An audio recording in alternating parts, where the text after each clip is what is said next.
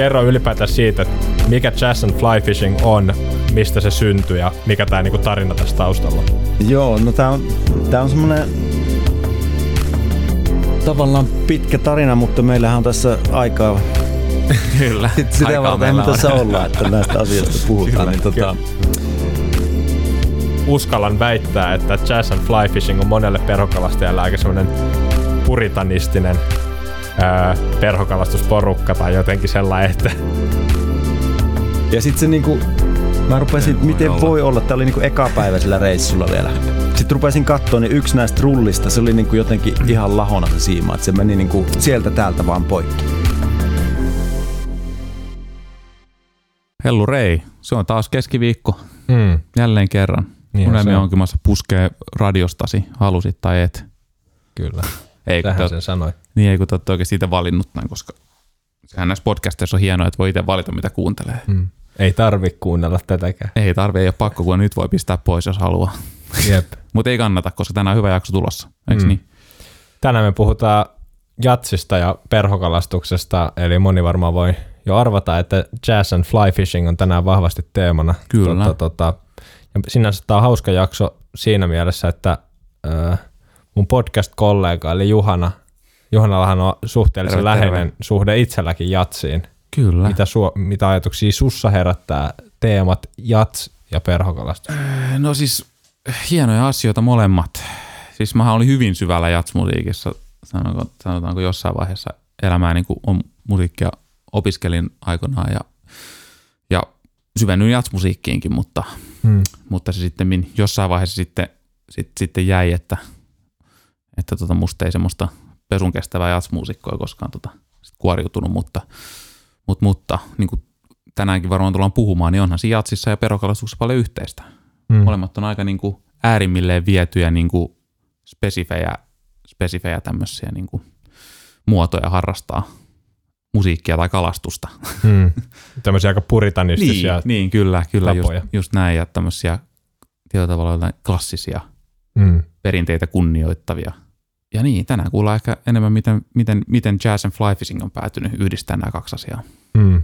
Ja jos joku nyt ei tiedä, mikä on jazz and fly fishing, koska niitäkin kuulijoita toki voi olla, niin Varmasti. kyseessä on täynnä pohjoismainen ja liki varmasti myös globaalisti tunnettu perhokalastuksen ja jatsmusiikin yhdistävä kollektiivi, siis periaatteessa yhtye, Kyllä.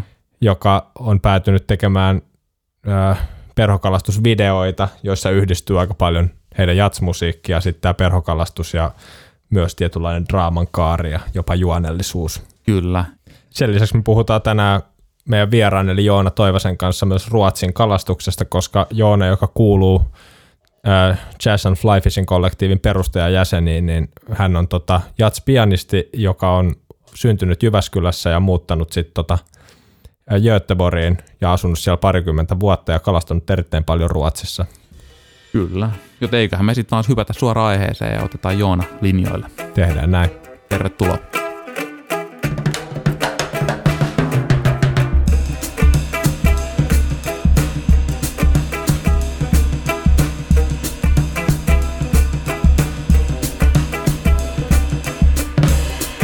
No niin, oikein hyvää keskiviikkoa kaikille meidän kuulijoille. Ja tota, mm, tänään meillä on studiossa tosiaan Joona Toivanen. Ää, Joona on Jyväskyläläislähtöinen jats-muusikko, joka kuuluu legendaariseen, voisiko sanoa pohjoismaiseen jazz and fly fishing kollektiiviin. Ja tota, vaikka Joona on Jyväskyläläislähtöinen, niin hän on asunut jo aika pitkään Göteborgissa Ruotsissa ja, tai Göteborgin lieppeillä ja päässyt näkemään toki niin kuin Ruotsissa hienoja kalastusmahdollisuuksia ja vähän perhokalastusta siellä päin ja tästä aiheesta myös Joona on kirjoittanut muun muassa Pohjolan perhokalastajaan viime vuonna juttua, joten tänään me ytimekkäästi puhutaan perhokalastuksesta ja varmaan vähän jatsista ja jazz and fly fishingista ja sitten tota Ruotsin perhokalastuksesta. Toivotellaan oikein paljon tervetulleeksi Joona Studio. Tervetuloa, kiva kun messissä. Ki- kiitos paljon, kiitos. Ja jo, Joona siis tota noin, niin etäyhteyksillä nyt Göteborgiin mm. tässä ollaan, tota, ei, ei, ei, ei, paikan päällä, mutta. Jep, kyllä. Tota hei, ennen kuin me mennään yhtään sen pidemmälle, niin ö, sä oot mielenkiintoinen vieras ja tuut tosiaan edustat sinänsä todella mielenkiintoista ja ainutlaatuista perhokalastus kautta musiikkikollektiivia, mutta tota, ennen kuin me mennään tarkemmin musiikkiin ja teidän kollektiiviin ja kaikkeen tähän, niin kerro vähän tosiaan, sä oot Jyväskyläläislähtöinen ja nyt jo liki 20 vuotta ilmeisesti Ruotsissa asunut, niin tota, ää, mikä sut vei Ruotsiin ja millainen sun taivalla on ollut ja kerro vähän myös, että miten perhokalastus liittyy tähän taipaleeseen, mistä se on lähtenyt liikkeelle. Joo, mistähän sitä aloittaisi. Eli tota, mä oon, niin kuin sanoit, niin Jyväskylästä kotoisin ja siellä aloittanut perhokalastusta jossain tuossa teini-iässä ja, ja oppinut siellä Keski-Suomen koskilla sitä hommaa. Mm. Ja sitten siinä ihan oikeastaan samoihin aikoihin sitten, siis pianoa mä oon soittanut pienestä, pienestä pojasta ja sitten teini-iässä rupesi toi niin jatsi ja improvisoitu musiikki ja omien biisien tekeminen, tämmöinen kiinnostaa. Perustettiin bändejä ja muuta ja ähm, meni sitten, tavallaan se musiikki jotenkin vei sinne mennessä, että, että meidän bändeillä meni tosi hyvin – Mm. Saatiin hyviä keikkoja ja tämmöistä ja sitten jatkoin niin kuin tavallaan musiikin ja jatsi opiskelua ensin Jyväskylässä konservatoriolla ja sitten oli niin kuin aika hakea tota, johonkin korkeakouluun ja sitten mulla oli, tein semmoisen listan, että mihinkä sitä haluaisi lähteä ja sitten mm. muutamat kaverit oli ollut vaihto esimerkiksi Göteborgissa ja Joo. myöskin Kööpenhaminassa. Että monethan Suomen niin kuin jats nuorista jatsmuusikoista, niin se on toi e, Sibelius Akatemian jatsosasto on semmoinen niin kuin mm. luonnollinen suunta, mm. uh, mutta mua vähän kiinnosti jotenkin tämä niin kuin Suomen rajojen ulkopuolella myös, että mitähän siellä tapahtuu, kun niistä ei niin mm. tiennyt. Niin mä tein sitten sen yksi kevät siinä, että lähdin ensin Kööpenhaminaan pääsykokeisiin ja sitten Göteborgissa oli joku kuukautta myöhemmin. Ja sitten mulla oli Helsinki vielä buukattuna siellä myöhemmin keväällä. Sitten mä sain ennen näitä Sibiksen pääsykokeita, niin sain jo vastaukset sekä Kööpenhaminasta että Göteborgista. Mä olin päässyt molempiin sille mm. linjalle, mm. mihin mä olin hakenut. Ja, ja sitten mä niin kuin vaan päätin, että no nyt, nyt mä lähden jonnekin. Ja, Joo. E, soitin sitten Sibelius Akatemialle ja sanoin, että, että mä en tule pääsykokeisiin, että mä oon jo tehnyt mun päätöksen ja – Eh, Sitten jotenkin Göteborg oli tosi semmoinen mieletön paikka. Mä en ollut koskaan käynyt siellä ja sitten kun mä menin pääsykokeisiin, niin mulle tuli heti semmoinen fiilis, että täällä mä haluan asua. Ja mm. siis ihan silleen, että se ensimmäinen soittokoe, mä olin ihan paniikissa siellä, kun musta tuntui, että nyt, nyt mun täytyy hoitaa tämä kunnolla kotiin, että mä pääsen tänne asumaan. Ja, ja sitten no kokeet meni hyvin ja pääsin sinne tosiaan ja – muutin sinne sitten parikymppisenä tai tänne Göteborgiin ja äm, siinä oikeastaan sitten kalastuksellisesti tuli semmoinen melkeinpä tauko, että mä en oikeastaan edes hirveästi ottanut selvää täällä näistä kalastusmahdollisuuksista, vaan se oli enemmän sitä musatouhua mm. ne ekat vuodet siinä. Ja sitten niin kesäisin, kesälomalla Suomessa tuli sitten tehtyä näitä vanhoja Keski-Suomen koskia Huopanaa ja Keiheriä ja Äyskoskea. Joo. Ne oli niinku ehkä ykköskohteena. Ja. E, Mutta sitten mä rupesin, no joo, sitten on ruvennut nämä Ruotsin kohteet myös niinku pikkuhiljaa avautua, että nyt on enemmän enemmän sitten täältäkin löytynyt sellaisia omia suosikkipaikkoja. Jo, miten sä, mitäs niitä, oliko sulla tota frendejä, jotka vei usein kalaa vai lähdekö itse vaan, sitten tuliko sulla joku päivä sellainen herätys, että hei, mähän voisin katsoa, mitä tässä lähellä on, vai mistä, mistä sulla aukesi noin Ruotsin, Ruotsin tai se Göteborgin alueen kalapaikat? No joo, ne oikeastaan aukes. Mulla oli yksi rumpalikaveri, äh, Fredrik, joka sitten minun on Jazz and Fly Fishingin rumpalina. Eli tota, Fredrik oli samassa koulussa sitten tota, opiskelemassa kuin minä. Meillä oli, soitettiin paljon yhdessä. Ja Fredrik on Göteborgista kotosi itse ja kalastanut täällä niin kuin rannikolla, varsinkin meritaimenta tosi paljon. Joo. Ja sitten järvissä. Et se, se vei mut sitten meritaimen kala. Ja tota, Fredrik oli itse asiassa siinä vaiheessa aika, no se oli kalastanut perholla, mutta niin kuin ei hirveän paljon. Sitten mä olin taas kalastunut enemmän perholla. Sitten se jotenkin hänelläkin tuli tämä innostus perhokalastukseen sitten niin kuin uudestaan syttyi siinä, kun me ruvettiin yhdessä käymään kalassa. Mm, joo. Niin ja s- siinä meni monta kautta ennen kuin mä sain mitään ekaa meritaimenta. Et se, se niin kuin meri on aika iso paikka, jos näin voi sanoa, niin jos ne kalat ei just siinä halua olla, niin ne on sitten kyllä varmasti jossain muualla. Et siinä, Jep.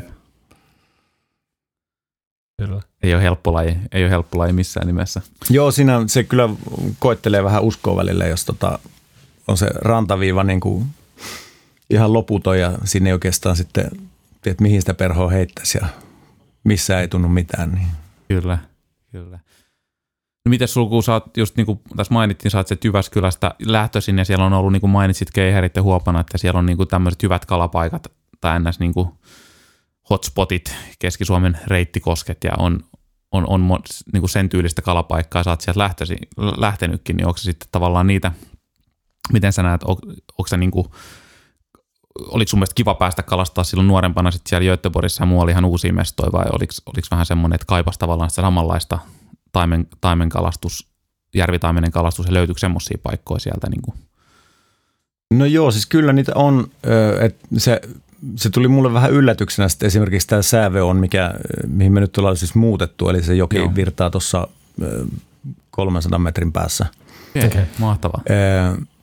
Mutta siinä jotenkin alkuvuosina ei vaan tullut jotenkin otettua selvää hirveästi, että, että se jotenkin se arki oli semmoista aika semmoista opiskelumeininkiä, että ei siinä jotenkin tuntuu, että sille niin perhokalastuksella ehkä ei ollut silloin tilaakaan samalla mm. tavalla. Mm. Kyllä. Mutta sitten kun on ruvennut aktiivisesti etsiä ja käymään kalassa täällä, niin kyllä täällä siis tosi paljon paikkoja on. Siis ihan yllättävästikin, kun ajattelee, että Göteborg on Helsingin kokoinen kaupunki. Niin, Ja ihan tota, tässä on ihan lukemattomasti paikkoja, missä on siis luonnon, luonnon taimenta sekä meritaimenta että sitten järviä ja jokia ja e, osat niin kutujoista on myös sellaisia, että sinne saattaa sitten jäädä kaloja niin just.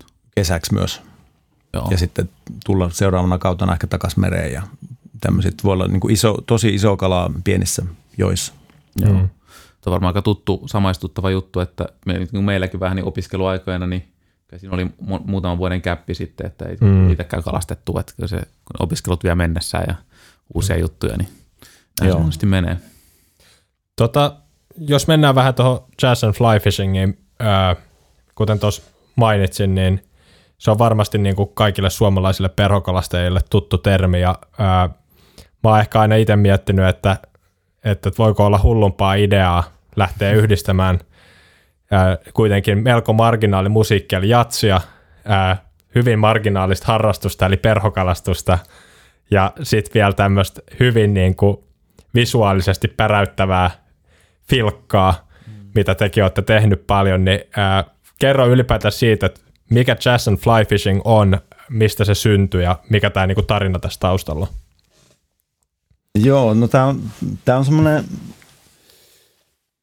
tavallaan pitkä tarina, mutta meillähän on tässä aikaa Kyllä. Sit sitä Aikaa varten me tässä ollaan, että näistä asioista puhutaan. Kyllä, niin tota, kyllä.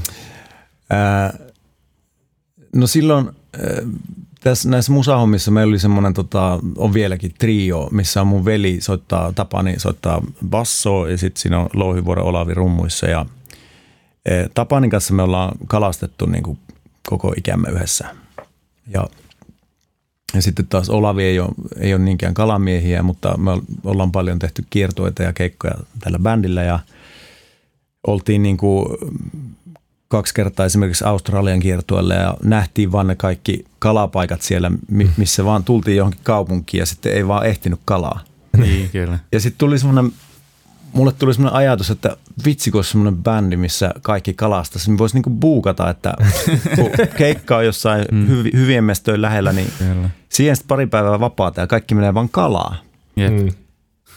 Se olisi ihan loistava konsepti. Sitten mä rupesin hautonta ja puhuin vähän kalakavereiden kanssa ja sitten puhuin tälle Fredrikillekin ja, ja täällä tota, Ruotsissa ja sitten Tapanille tietenkin. Mutta sitten jotenkin tuntuu, että kun mulla oli se trio, missä on siis piano, basso, rummut, niin Mm. ehkä ihan samaa kokoonpanoa, että voisiko joku neljäs siinä sitten vielä. Ja haudoin näitä niinku ajatuksia. Ja sitten yhdellä kala, se taisi olla, olisiko ollut Huopanan reissu, niin mun lapsuuden ystävä kalakaveri Pekose Onni oli siellä ja sitten Onni taas tuntee toisen tai kolmannen, Jyväsk- neljännen Jyväskyläläisen Jats perhokalastus mogulin eli Matti Nivekse, joka pyörittää niin, tätä WeJazz systeemiä nykyään. Eli Matti on myös perhokalastajia ja Jats-dikkari. Ää, niin Onni sanoi, että Matti oli puhunut jostakin tyypistä, joka jotenkin halusi niin yhdistää jatsia ja perhokalastuksen ja Mä mietin, että kun sä oot kanssa siitä puhunut, mutta se et ollut sinä, että miten se voi olla edes mahdollista, että näistä marginaalijutuista lähdetään niin. sellaista tekemään. Ja sitten mä, no, tämä kuulostaa kyllä tosi mielenkiintoiselta, että otappa selvää, että kuka tämä on tämä tyyppi. Mm. Ja sitten ilmeni, että kyseessä on siis Petri Luukkainen, joka on elokuvaohjaaja, joka on tehnyt muun muassa tämän Tavara taivas-leffa, mm. joka oli jo, joitakin vuosia sitten. Ja, ja tota, hän oli ajatellut, kun myöskin perhokalastuksesta ja jatsista tykkää, että nämä pitäisi jotenkin saada yhdistettyä ja tehtyä niin semmoinen dokkari näistä. Joo. Että kun olisi jotenkin, se, silloin oli semmoinen visio, että näistä kahdesta asiasta saisi jotain mahtavaa. Kyllä. Niin mä sitten soitin, soitin hänelle ja sanoin, että hei, mulla on vähän samanlaisia ajatuksia, että, että mulla olisi niinku muusikoita ja bändi aika mm. suht valmiina, että pitäisikö kehitellä jotain. Sitten me buukattiin, mulla oli joku Suomen reissu siinä, että käytiin tota, istumassa iltaa jossakin olutbaarissa ja, ja vähän mietittiin tätä hommaa eteenpäin. Joo. Ja sitten puhuttiin myös siitä, että mikä tämä kokoonpano olisi ja tavallaan kun tässä oli tätä pohjoismaista aspektia, mä asuin Ruotsissa ja Fredikko Ruotsista ja sitten veljeni asuu Kööpenhaminassa. Okay. Ja sitten, että hei, miten jos joku norjalainen tähän vielä mukaan. Tämä oli vähän niin kuin tämmöinen, niin kuin me joskus vitsailla, että niin kuin, miten tämmöinen perinteinen poikabändi kasataan, että – et siinä on niin tietyt kriteerit, pitää olla hyvän näköinen ja vähän osata laulaa. Ja Kyllä. Näin. Et meillä oli sitten, että joo, pitää olla näistä tästä pitää olla norjalainen ja soittaa jatsia ja olla hemmetin hyvä perhokalastaja. Okay. Ei tarvinnut olla hyvän näköinen. Ei, si- siitä, siitä, siihen me ei ole vielä päästy siihen. Sehän olisi vielä seuraava siitä astetta kove, siihen semmoinen niinku kriteeri. Että. Joo. Ja sitten lähdettiin etsimään netistä siihen aikaan, se oli tätä ennen Facebookia ja muuta, niin oli nämä MySpace-sivut, mihin ah, muusikot okay, laittoi laitto vähän musiikkia ja kuvia ja muuta. Mm. Niin siellä sitten Howard Stuber, Norwegian guitar player, joka pitää sellaista kolmen kilon rautua. niin mä lähetin sille tota viesti, en ollut koskaan tavannut tai kuullut hänestä aikaisemmin mitään, mutta että äh, kirjoitin, että – Meillä on tämmöinen hullu idea, että me tehtäisiin koko kesä, tämä oli siis ehkä joskus marraskuussa 2008, että ensi kesänä joku kuusi viikkoa tehtäisiin rundi, jatsfestareita ja sitten perhokalasta tämmöinen elokuvatiimi tulee mukaan tekemään dokumenttia. Lähetkö mm. mukaan? se ei kauan kestänyt sieltä ilman muuta, että – Mahtavaa. Aivan loistavaa. Sitten äh, sit Howardilla oli Göteborgissa keikka aika vähän sen jälkeen, että siellä eka kertaa tavattiin sitten. Ja Joo. Sitten me, tämä oli siis ihan tämmöinen, emme tietty Howardista mitään, että Joo. minkälainen mm. psykopaatti me ollaan palkattu tähän hommaan. Niin. Kuin. niin. Öö, Mutta sitten buukattiin semmoista sessiot, että me kaikki toi vähän biisejä ja piettiin ääni, äänitykset ja kuvaussessiot tosi tiukalla aikataululla ja saatiin semmoinen EP kasaan siitä ja heti vaan bukkaan keikkoja niin kuin Joo. seuraavalle kesälle ja saatiin tosi hyvää niin vastautta, että se kiinnosti sitten tämä konsepti, että on niin kuin tämmöinen bändi ja se kuvata ja siinä oli niin kuin alun perin ajatus, meillä oli silloin olikohan se nelosen kanssa vähän niin kuin semmoinen alustava suunnitelma, että tämä menisi niin kuin TV-ssä. Joo. Mutta sitten me tehtiin tämä, tehtiin tämä dokkari ja tämä kiertue silloin 2009 keväällä, ei kun kesällä ja sitten siellä siis oli Petrin kuvaustiimi kuvasi meitä ja me vaan kalastettiin ja soitettiin. Ja sitten siitä tehtiin tämä niin sanottu season one, meidän eka kausi, mikä on tällä hetkellä vaan itse asiassa saatulla DVDllä, mutta se on tulossa Kova, digitaalinen julkaisu. tulossa digitaaliseksi kanssa tässä pikkuhiljaa semmoisia uutisia on. Joo. Mutta se ei sitten sinne telkkarin koskaan mennyt. Siinä tuli talouskriisi ja mm. siellä vaihtui nelosen ohjelman politiikka ihan täysin ja sitten se ei enää ollutkaan kiinnostavaa. Mutta sitten me päätettiin, että laitetaan itse ulos se DVDllä ja tämä oli mitä sitä hautaamaan mihinkään. Ja sitten niin. tässä niinku jotenkin se kalastuksen kuvaaminen rupesi vähän kiinnostaa meitä kaikkia. Mm. Et siinä sitten pikkuhiljaa ruvettiin vähän hankkiin kameroita ja videokameroita ja sille tekemään tämmöisiä omia yrityksiä. Joo. Et siitä se on niin lähtenyt. Joo. Kyllä. Olisi teille, pakko kysyä, kun teillä oli, teitte tuota eka, eka kokonaisuutta, niin oliko teillä joku rahoitus siihen tai, tai saitteko jostain jonkun, vai oliko se niin kuin ihan oma, oma kustanteessa keikkapalkoilla niin kuin tavallaan rahoititte niitä, niitä reissuja ja näin, vai miten se, miten se meni käytännössä? No se eka iso rundi, me saatiin siihen semmoinen vähän isompi apuraha tuolta pohjoismaiselta kulttuurirahastolta. Joo, okei. Okay. Et sen niin turvin päästiin tekemään ja saatiin sitä, no ei sitä varmaan hirveästi liksaa jäänyt, mutta kuitenkin silleen päästiin omillemme ja, Joo, jo. ja saatiin vähän sponsoreita ja muuta, että saatiin niin kuin hyviä keikkabussidiiliä ja ähm, kalastusvälineitä matkaa ja muuta tämmöistä. Joo. Ähm, mutta joo, sitten se, oikeastaan sen jälkeen ei, ei meillä mitään semmoista niin kuin mesenaattia tai muuta jatkuvaa rahoitusta ole, että sitten mm. tehdään niin kuin itse ollaan tehty ihan sen takia, kun tämä on niin hemmetin hauskaa.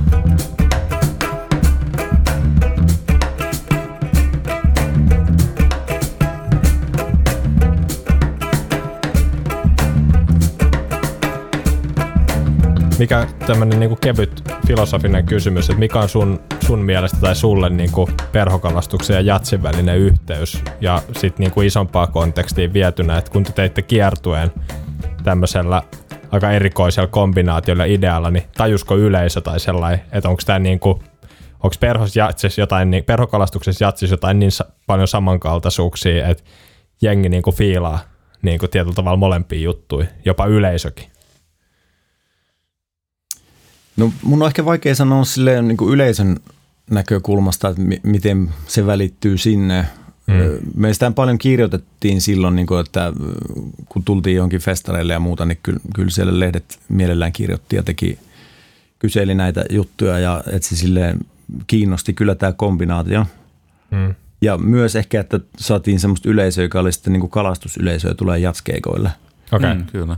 Ää, mutta siis sitten niin kuin tavallaan jos mä ajattelen omalta kohdalta, että mitä yhteistä näillä kahdella asialla on, niin niissä on oikeastaan ihan täsmälleen samasta asiasta kyse. Eli äm, muusikkona tai jatsmuusikkona sitä niin kuin istuu täällä kopissa ja, ja treenaa omaa soitinta ja niin kuin valmistautuu siihen, että nyt se keikka tulee ja sitten niin kuin mielessään käy läpi, että okei, se, nämä biisit soitetaan, tähän tulee tämmöinen ja tämmöinen fiilis – sitten kun sillä keikkapaikalla on, niin ehkä se soundi siellä tilassa on semmoinen, että se niin kuin, vaikuttaa siihen soittoon, että soittaakin vähän eri tavalla, mm. mikä vaikuttaa muiden soittoon. Ja sitten siitä, niin kuin jokainen keikka on erilainen. Mm. Ja siihen ei kuitenkaan, että kun on siinä hetkessä, niin ei voi muuta tehdä kuin vaan päästään irti ja improvisoida.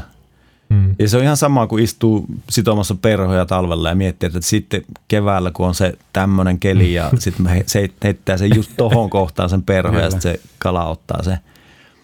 Niin tälleenhän näitä kelailee, mutta sitten sit kun siellä veden äärellä on, niin sitten onkin mm. aina niitä muuttujia, että tulee, mm. tuleekin vesisadetta tai jotain muita hyönteisiä mm. ilmassa. Kyllä. Ja pitää niinku osata vaan heittäytyä siihen hetkeen. Että se on niin mm. niin paljon improvisaatiosta kiinni molemmat mm. jutut. Mm. Niin ja vesi on sen verran korkealla, että se spotti, mitä sä oot yleensä kalastanut, ei olekaan enää niin kuin näkyvissä. Sä et edes näe sitä, että missä, missä se meni. Ja sitten tota, niin. Mm. just tämä, että sitä, just mekin ollaan puhuttu sitä aikaisemmin, että se fiilis just kun sä sidot niitä perhoja, sä mietit, että tähän se iso kala ottaa, sä mietit, mikä se hetki on, kun sä uitat sitä. Sitten yleensä, kun ne kalat ottaakin, niin esimerkiksi se hetki saattaa ollakin ihan erilainen. Mm. Se ei ollut, että se saattaa tullakin ihan erilaisesta, eri tavalla, että sä välttämättä et ei ajatella sitä tai mitä tahansa. Se on aika hauska, Joo. hauska juttu ja just toi, että aina on siinä tilassa siinä kosken ääressä sitten, että no nyt, no mitäs nyt sitten? Mä en voikaan käyttää näitä perhoja, mitä vaan siitä on mm. tälle, joka mm. semmoiset olosuhteet, että se on kyllä tuo improvisaatio.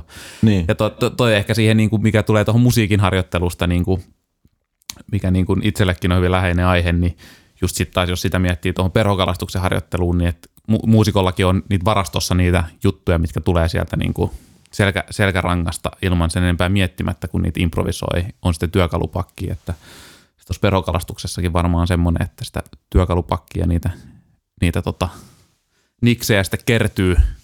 Mä en tiedä, onko perhokalastajalla, voiko sitten puhua, onko likkejä, onko perhokalastajien likkejä, mutta tota noin, niin mun mielestä se on varmaan stinseli sitten. niin, mutta se olisi, tota, noin, niin, se on sitten aika hyvä termi kanssa, että kertyy niitä juttuja sitten, miten niissä eri olosuhteissa osaa improvisoida, että, ja se on pitkä tie, se on niin kuin mielettömän pitkä tie se tota, mm. oppiminen ja sanavaraston kerryttäminen siinä perhokalastuksessa. Näinhän se on. Ja sitten jotenkin, jos jää liikaa siihen omaan ajatukseen niin kuin jumiin, että tämä homma menee tälleen, niin se mm. yleensä ei ole hirveän hedelmällistä. Että Kyllä. Että sitten lähtee kokeilemaan uusia juttuja ja oppii sinne jotain mm. muuta matkalla, niin se, se on musta sinne hienoa, että mulla on semmoinen oma joku periaate, että, että kalareissa on niin hyvä kalareissa, jos sillä on oppinut jotain. Mm. Että se voi niin kuin monesti, mm. se ei ehkä tarkoita sitä, että on niin saanut kalaa, mutta että voi olla, että löysi ehkä uuden paikan, mistä pääsee kahlaamaan tai, tai jotain mm. niin kuin uutta, niin, mm. niin silloin on niin kuin onnistunut reissu. Kyllä, mm. just näin. Tota, öö, mua vielä kiinnostaa kysyä tämmöinen ajatus tästä, että kun miettii niin kuin, tai olette sitten pohtinut tätä asiaa, että kun miettii vaikka jatsin historiaa ja perokalastuksen historiaa, nehän on aika kaukana toisistaan niin kuin loppupeleissä, jos miettii, miettii että perokalastus on ollut sir- siirtomaa lordien niin kuin, tota noin niin, tämmöisten ylä, yläluokkaisten harrastus. Ja sitten miettii jatsin historiaa, ja, joka tulee sitten niin kuin afroamerikkalaisesta sorrettujen ihmisten oma, oma kieli, tavallaan musiikillinen kieli ja tavallaan sitä kautta on syntynyt näni tavallaan missä vaiheessa nämä ja mit, mitä siitä pitäisi ajatella nykyään, että, että ne kulkee käsi kädessä ja missä vaiheessa niin kuin, tämmöinenkin asia on niin kuin, tullut tavallaan mahdolliseksi. Niin, joo, en, en ole itse asiassa tota, niin, hirveästi funtsinut, mutta siellä onhan tässä tämmöisiä niin kuin, tiettyjä kulttuurillisia kohtaamisia jossain varmaan niin kuin nämä, mm. tämä koko Trout Bum kulttuuri ja tämä tämmöinen niin kuin, ja näitähän on paljon siis skeitti ja lumilautailu perhokalastajia. Mm, kyllä. Tämmöisiä mm, niin, joo, tavallaan totta, se elämäntapa totta. juttu kyllä. Mm. yhdistyy siihen, että elää tavallaan sitä, sitä kalastusta ja sitä harrastusta ja ehkä siinä on jotain samaa sitten Jatsin kanssa, että et, et semmoista kiertue elämää ja sitten tota improvisaatioa ja mm. hetkessä olemista ja siitä nauttimista. Niin. Mm. Kyllä.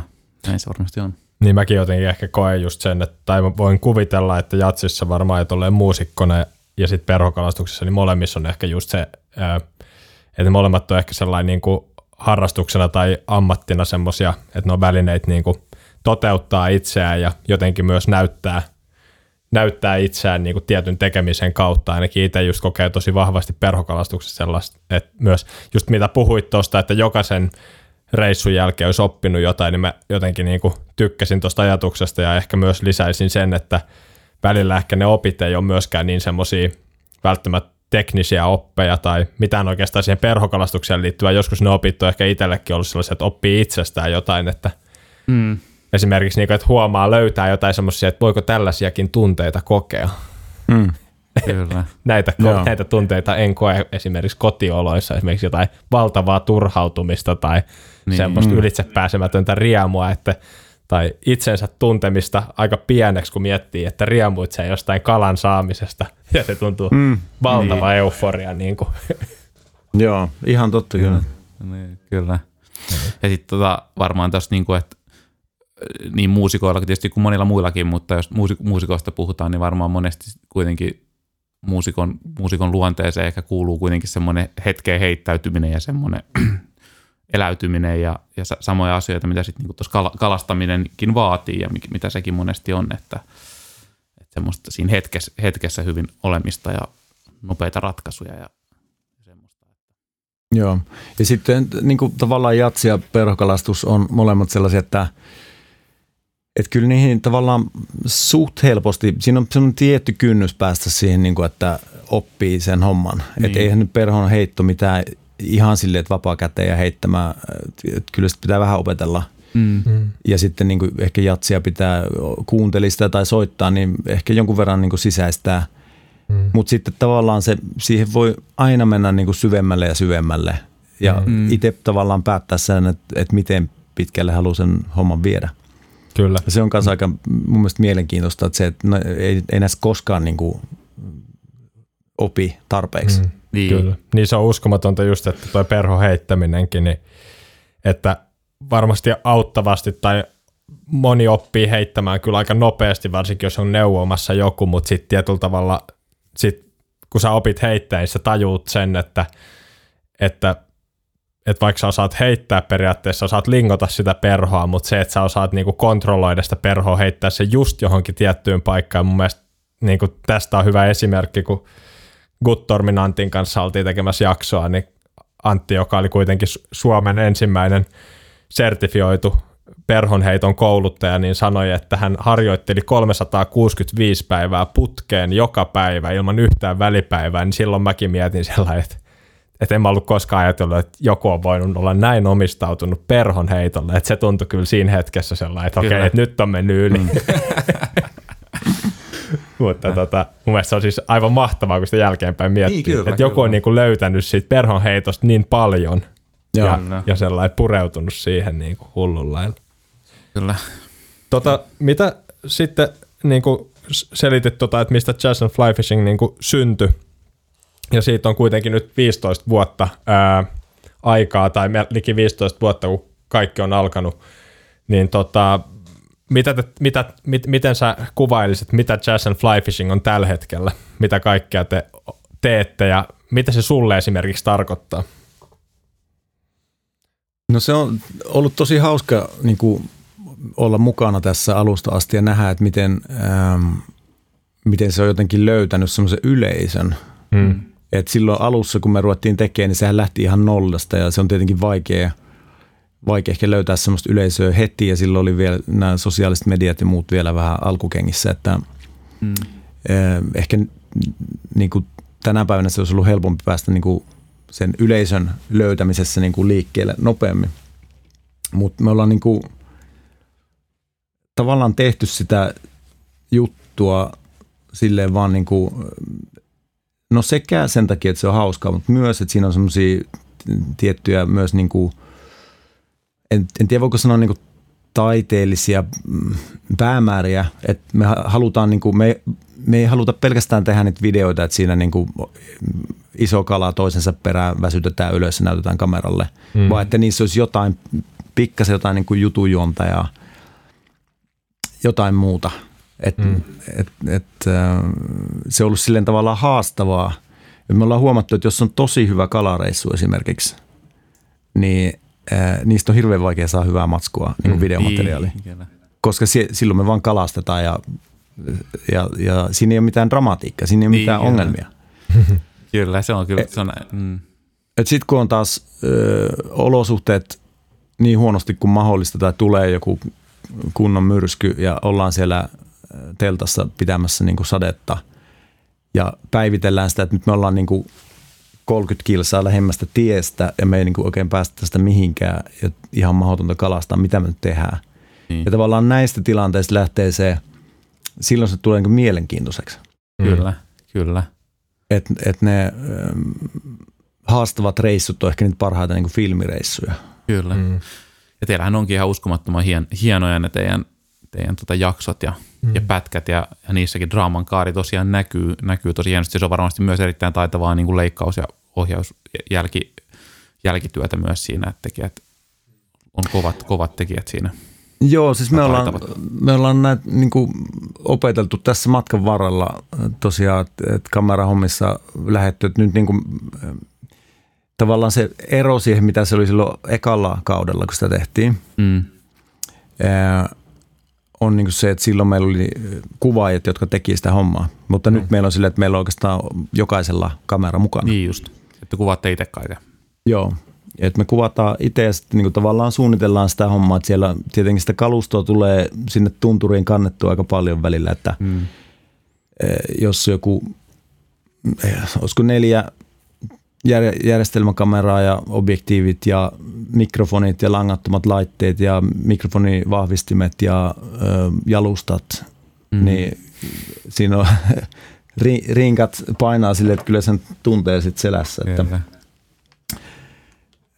ja sitten me ollaan myös aina koetettu ottaa vähän soittimia mukaan, että tietää vähän tunturia meidän. Niin tota, siellä on ollut, no kitara on aina, aina matkassa ja sitten tietenkin Joo. Lyömäsoittimia aina kehitettyä, mutta on meillä joku pien patterikäyttöinen analogisynaakin ollut jollakin reissulla. Loistavaa. Tota, siinä, siinä saakin viilata ruuasta sitten ylimääräiset kilot, kilot pois. Ja tota, mutta olet ilmeisesti olet tehnyt ainakin kaksi levyä siis Jazz and Fly Fishing kvartetilla. Ja miten, miten nykyään teette, onko teillä tulossa uusia levyjä, teette keikkoja aktiivisesti, onko teillä tulossa julkaisuja? No joo, nyt tietenkin tämä korona on pistänyt vähän hommat seis meidän osalta, että varsinkin kun asutaan eri maissa. Mm. Ö, mutta meillä on siis, tehtiin yksi semmoinen, ehkä voisiko sanoa perinteisempi jatslevy, Slow Walking Water, joka on, tota, jossa on niin enemmän tämmöisiä jats sävellyksiä, mitä me soitetaan. Ja, Joo. Ö, sitten pari vuotta sitten julkaistiin vinyylinä tämmöinen niin eka soundtrack-levy. Eli me ollaan tehty silleen, että näihin meidän elokuviin tai näihin niin lyhyt filmeihin, niin me ollaan ehkä noin kerran vuodessa pietty semmoiset studiosessiot, Joo. missä me niin kuin tuotetaan sitä soundtrack-matskua. Että me soitetaan, useimmiten se on silleen, että me ei niin kuin tuo sinne sävellyksiä, vaan että me – improvisoida ja mietitään, että tämän tyyppistä materiaalia me tarvitaan. Ja silloin niin kuin, vaikka me normaalisti soitetaan niin kuin piano, kitara, basso, rummut, niin silloin meillä saattaa olla ihan mitä tahansa soittimia. Että siellä on kaiken Kanarian saadelta ostettuja huiluja ja mitä sattuu löytymään, mitkä niin kuin tavallaan, mikä on ollut aika semmoista niin kuin virkistävää myös tälleen muusikkona, mm. että tehdään musiikki ihan eri lähtökohdista – Kyllä. Että yrittää tavallaan sen musiikin avulla nostaa sitä niin kuin visuaalista puolta. Kyllä. Että olette aika kokonaisvaltaisesti siinä, jos te kuvaatte itse, te olette itse tietysti reissulla mukana, sen jälkeen sen lisäksi pidätte sessioita, mistä itse soitatte keskenään sen musiikin, niin on tavallaan aika kokonaisvaltainen taideteos mm. myös, toi noin, niin kuin, noin yksittäiset jaksotkin siis sinänsä. Joo, ja se, se, on, se on hieno. Just näin, ja tavallaan, no nyt meillä on toi suunnitelmissa siis äh, se on periaatteessa valmis äh, julkaista niin kuin toinen soundtrack-levy. Et se on nyt tulossa aika pian ja, ja nyt kun korona hellittää tässä, niin äh, meillä on itse asiassa suunnitelmissa ensi vuoden, siis 2022 kesällä, niin USAn kiertoe. Okei. Okay. Että tuonne tota Wyoming, Montana – osastolle. Joo. Että siellä tehtäisiin keikkoja ja sitten mennään kalastaa näillä legendaarisilla paikoilla. Joo. Et se, on, se on suunnitteluvaiheessa ja hyvin lähtenyt käyntiin ja meillä on hyvät kontaktit mm. siellä päässä. Ja, että, ja se on tietenkin, tietenkin kuvataan ja siitä tulee lisää, lisää matskua mm. sitten nähtäville. Mm. Tot, reissulta. Jep. Tuosta tota, mä haluan kysyä myös vielä tuosta kuten Juhana tuosta puhun, teillä on noissa lyhyt filkoissa aika paljon just semmoista draaman kaarta tai että ne on niinku juonellisia tietyllä tavalla. Ja me tullaan tänään puhumaan varmaan vähän myös Rolf Nylinderissä ja musta tuntuu, että teillä on tosi paljon niinku samaa käsialaa Rolfin kanssa siinä niinku tietyllä tavalla siinä maailmassa, miten te tuotte perhokalastusta esiin filkoissa, niin mun pakko kysyä, että onko se sellainen, että kun te lähdette reissuun ja teillä on kamerakalusta mukana, niin onko teillä siinä vaiheessa jo visio millaista filkkaa te haluatte kuvaa, vai onko se sellainen, että menette reissuun ja teillä on kamerakalusto kuva ää, mukana ja sitten vaan kuvaatte ja sitten tietyllä tavalla tiedätte sen reissu ja kuvauksen jälkeen, että okei, tästä tulee tällainen tarina. Pyrittekö te niin spekuloimaan sitä etukäteen, että millaista tietyllä tavalla filkkaa te haluatte tehdä? Kyllä me niistä puhutaan ja jonkun verran myös suunnitellaan, mutta se on ehkä vähän sama juttu siellä, että sitten kun sinä paikan päällä on, niin, niin. huomaa, että, että hei, tämä juttu onkin paljon parempi. Niin, mm. just näin. Et joku vuosi me oltiin tunturissa ja sitten siellä oli näiden tota, koivu, mitä ne on nämä, tota, tämmöiset toukat, jotka syö koivusta kaikki. Nämä mittari, jotain Joo, semmoisia. mittarimattoja, mitä ne on? Ni, niillä on aina silloin tällaisia inva, invasioita, että siellä niinku koko tunturi oli ihan niinku lehdetön ja sitten Joo. ne niiden seittien varassa sitten tippui sinne järveen ja kalat pinto näitä ihan hulluna sitten. Hmm. Okay. Niin tavallaan siinä oli ihan selkeä, että okei, ei me mitään, te, se, totta kai tästä tehdään se juttu. Joo. Hmm. Ja tällaisia niin kuin saattaa sitten tapahtua, että on jotain hyönteistä tai jotakin niin kuin tosi paljon tai jotain muuta, mitä tapahtuu. Mm. Mm. Ää, niin sieltä saa, saattaa niin kuin löytyä näitä käänteitä. Ja on meillä sitten niin kuin monelta reissulta matskua vaikka kuinka paljon, mitä ei ole julkaistu, mm. mitkä va- tavallaan odottaa sitä ehkä, että ne voi ehkä yhdistää johonkin, mitä tapahtuu myöhemmin. Joo. Mm. Joo. Mutta se tavallaan, ehkä nämä just nämä hyvien reissujen ö, materiaalit, niin sitä, niitä on niin kuin kovalevykaupalla. Se niin. on vaan sen takia ei julkaistu, kun ei me olla saatu niistä niin kuin mitään järkevää aikaiseksi. Mm. Joo. Et, et me ei tavallaan, ehkä, ehkä niin kuin netti on, netissä on tarpeeksi niitä niin kuin ison kalan väsytyksiä ja et, et ei me, meillä ole niin kuin sitä semmoista niin kuin pyrkimystä tuottaa sitä matskua mm. niin kuin vaan sen takia, että jotain tehtäisiin, vaan tehdään sitten silleen niin kuin halutaan. Niin, se on, se on totta, totta, että sitä matskua on paljon ja sitä on niin hyvin tehty ja sitä on sellainen pullollaan, että ei se ehkä ole kiinnostavaa, mm. se just ei ole ehkä kiinnostavaakaan, vaan mun mielestä se on just tuohan kiinnostavaa, miten, te tuo, miten niin kuin ylipäätänsä eri kalastus vaikka videoissa tuodaan sitä, ehkä sitä porukkaa, sitä porukan dynamiikkaa, sitä heidän omaa persoonallista tapansa olla ja kalastaa. Ja sitten mm. tietysti vielä, kun siihen yhdistetään tämä hyvä draama, hyvä draama ja se, että on huonot olosuhteet, mutta sitten niitä onnistumisia tuleekin ehkä, niin sehän on niin kuin mm. parasta. Niin kuin. Joo, ja sittenhän siinä on silleen tavallaan, ei me tässä porukassa, äh, niin kuin vaikka jos itsestäni puhun, niin vaikka toi tunturikalastuskin on aika silleen uutta mulle. Mm.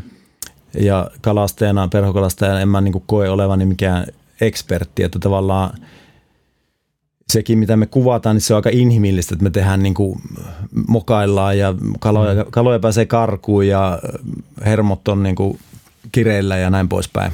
Öö, et se ei ole sitä semmoista joskus vaan kadehti, kun katsoo kalastusleffoja, että miten mm. nämä tyypit niin kuin onnistuu ihan kaikessa. Niin, kyllä.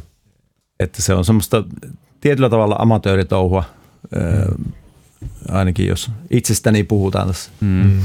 Niin varmaan tosi rehellistä, varmaan tosi paljon samoja asioita ja analogioita kuin esimerkiksi mulla ja Juhanalla tämän mm. podcastin tiimoilta, että en mä usko, että me oltaisiin koskaan tehdä podcastia, jos me oltaisiin koettu, että me oltaisiin tietyllä tavalla kräkätty se perhokalastuksen koodi ja saatu niin paljon kaloja, koska ei kuka siitä nyt jaksaa puhua, jos se on niin helppoa, mutta kun tämä on kaikkea muuta kuin helppoa tämä harrastus aina. Ja Kyllä. Ehkä just se, että just mekin ollaan sitä mietitty, että parhaat niinku storit ja jutut on syntynyt niistä reissuista, jotka on just täynnä vastoinkäymisiä, huonoja kelejä ja koska jotenkin se kaikki tylsyys ja se turhautuminen, niin se jotenkin inspiroi useasti sitä luovuutta, että sit, sit kun aikaa miettii, niin sitten tulee ne parhaat jutut ja parhaat ajatusjatkumot ja ne on just ne jutut, minkä takia tätäkin alkoi silloin nauhoittaa alun perin. Että, niin, kyllä, kyllä. Ja just, just sama, että esimerkiksi tämänkin, meilläkin podcastin kautta niin ollaan opittu aika paljon eri kalastusmuodoista ja mm. päädytty tekemään erilaisia juttuja, mitä jo aikaisemmin, mm. kalastusmuotoa, mitä aikaisemmin olla kokeiltu ja just sehän tämmöisissä, tämmöisissä projekteissa, varmaan sama niin kuin teidänkin projektissa on niin kuin myös hirveän mielenkiintoista, että pääsee itse kokeilemaan oppia uutta ja, ja, ja, ja kokemaan ehkä ko, kokeneemmilta konkareilta niin kuin, niitä mm, juttuja joo. myös. Aivan. No mites tota, äh, just tuossa mainitsitkin noin tunturijärvet ja tuommoiset, mitä teidänkin filkoissa ja teoksissa aika paljon esiintyy, niin tota, ää, sitä mä mietin, että tätä, vielä jotenkin tätä jatsia ja sitten perhokalastuksia ja teidän filkkoja yhteyttä, että onko niinku teille ja tuolle teidän kollektiiville, niin onko tosi tärkeää tietyllä tavalla ää, ne kaikki just semmoiset erämaajärvet ja semmoiset, että, että te kalastatte tosi usein niin kuin näkee, että te kalastatte tosi niin kuin pienimuotoisia paikkoja ja semmoisia, jotka on todella niin kuin syrjässä, ää, niin, niin onko tämä osa niin kuin teitä ja sitä niin kuin, tietyllä tavalla, miten mä ku, sanoisin tänne, että kuvastaako tämä sitä, mitä perhokalastus teille tarkoittaa, koska mä uskallan väittää, että jazz and fly fishing on monelle perhokalastajalle aika semmoinen puritanistinen öö, perhokalastusporukka tai jotenkin sellainen, että, että perhokalastuksesta ei saa tehdä missään nimessä liian helppoa ainakaan.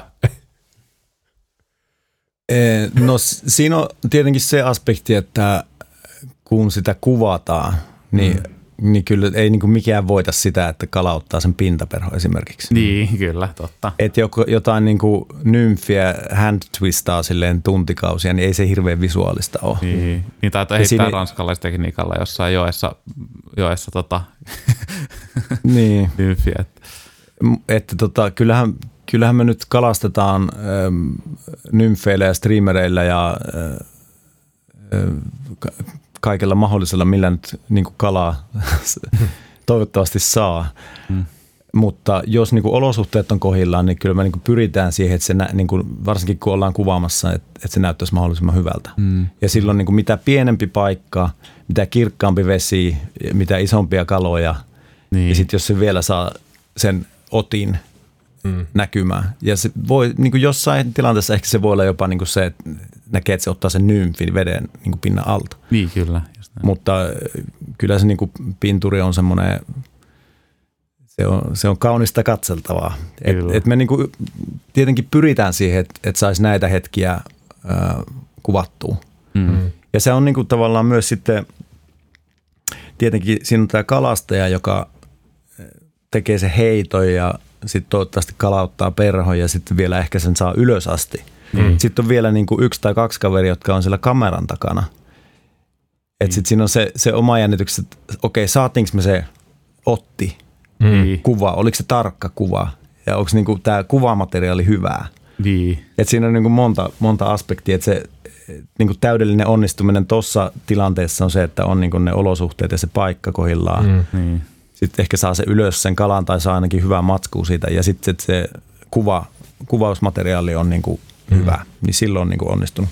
Kyllä. Saa olla monta, monet tähdet kohdallaan kyllä, että Jep. kokonaisuus pelaa. Pak, pakko kysyä tähän vielä se, että kun te mm. olette jossain Tunturijärvellä ollut kuvaamassa ja sitten spottailette ja odotatte, että tulee nousevia kaloja, niin tota, miten se päätetään sitten, että kun tulee tarpeeksi lähelle omaa rantaa se hirveän tärkeä tuikki, niin mikä, mikä teillä on se systeemi, että kuka pääsee heittämään ja kuka joutuu kamerantaan? Hyvä kysymys. se on tota, jos meillä on tämmöinen niin selkeä story olemassa jo, ja. niin silloin usein sen tietää, että e, kenen nyt tarttisi saada se kala. Niin. Siinä on sitten ihan rentona vaan Kyllä. heittämään sitä pintaperhoa ja ho- hoidetaan homma kotiin. Niin. Et tota, kyllä, kyllä ne paikkoja niin pedataan tavallaan aina silloin tällöin jollekin meistä. Joo. Joo. Et siellä on tota, itse muistan, että kovasti kaverit yritti auttaa mua saamaan, saamaan hyvän kalan. Mulla karkas niin kuin kala toisensa jälkeen. Joo. Ja haluttiin tavallaan semmoinen joku happy ending tälle storille, mm. mutta se sitten tuli varmaan jonkun parin vuoden päästä se iso kala ylös asti kameran edessä. Mutta kyllä näitä niin vähän silleen pedataan toisille, mutta sitten jos ei ole mitään sellaista selkeää ideaa, niin kyllä se varmaan niin kuin se, joka sinne sattuu lähimpänä olemaan, niin kalastaa ja sitten huikkaa muille, että hei täällä on nyt tilanne, että sitten sinne juostaan kameroiden kanssa ja Joo. jos ehditään.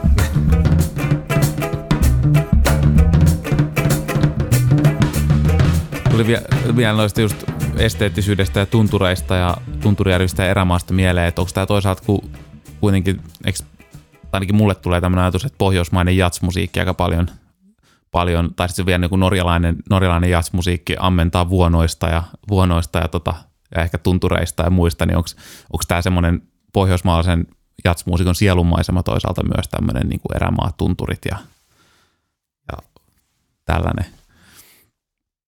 No on siinä jotain. Mä luulen kyllä, että ei se ole ainoastaan jatsmuusikoille, että, mm. että kyllä sen ehkä sen tota, tunturimaiseman aika helposti valitsee niin kuin verrattuna vaikka sellaiseen tota, vaivaiskoivupuskaan, missä on vaan niin kuin mm. hyttysiä mäkäräisiä ja, ja ei tavallaan sitä semmoista näkymää. Että sit jos, jos olosuhteet on kohillaan, niin kyllä me aina sinne aika korkealle halutaan päästä. Mm. Mutta sitten toisaalta, jos ne ei ole kohillaan, niin sitten siellä on aika, aika karut oltavat. Mm, jos tulee se kunnon pohjoistuuli ja matalapaineet, niin siellä niinku saattaa olla lumisateessa sitten ja ei oikein kalastuksesta tai kuvaamisesta tule mitään. Just näin. Et usein kun me suunnitellaan näitä reissuja, niin meillä on joku lähtökohta johonkin, tota, siis yleensä Pohjois-Norjassa tai Ruotsissa, Joo. Missä, missä tavataan ja sitten siitä lähdetään ja jos on kelit hyvät, niin sitten lähdetään tunturiin, jos ne on huonot, niin sitten vähän matalammassa. Joo. Sitten on niin kuin kohteita, missä on vähän suojaisempaa, vähän lämpöisempää ja mahdollisuuksia myös ehkä saa jotain niin kuin hyönteiselämää niin kuin huonosta keleistä huolimatta. Joo. Oletteko tehnyt koskaan jaksoa Suomessa tuolla niin Keski-Suomessa? Tehän pitäisi tässä semmoinen rundi, rundi Keski-Suomessa ja sitten käytte noita kuvailemassa tuolla Keski-Suomen koskilla. Joo, meillä oli silloin ekalla kaudella käytiin tota Huovanalla ja Keihärillä. Okei, okay, niin just. Että... Ja sitten me tehtiin tuonne Ekokoskille Kainuuseen, tehtiin semmoinen kuvausreissu Millon kanssa. Muutama keikka tehtiin sen samalla. Okei, okay, okei. Okay. No niin. Et siellä oltiin oltiin kuvailemassa ja ää, ne taitaa varmaan tuolta YouTubesta löytyy ne. Joo, pitää käydä Eco Rapids. Tota, tosta jo mainitsinkin vähän Rolfista ja, tota, tota, ja noissa puhuitkin Howardista. Ää, varsinkin Rolf ja Howard on ollut tietenkin tosi paljon esillä myös niin kuin Rolfin videoiden kautta. Ää, he tuntuvat kalastavaa aika paljon. Ää, millä tavalla Rolf Nylinder liittyy Jazz and Fly Fishingiin, fishingiin vai onko niinku Howard Stubo vaan niinku ns. yhteinen nimittäjä tälle?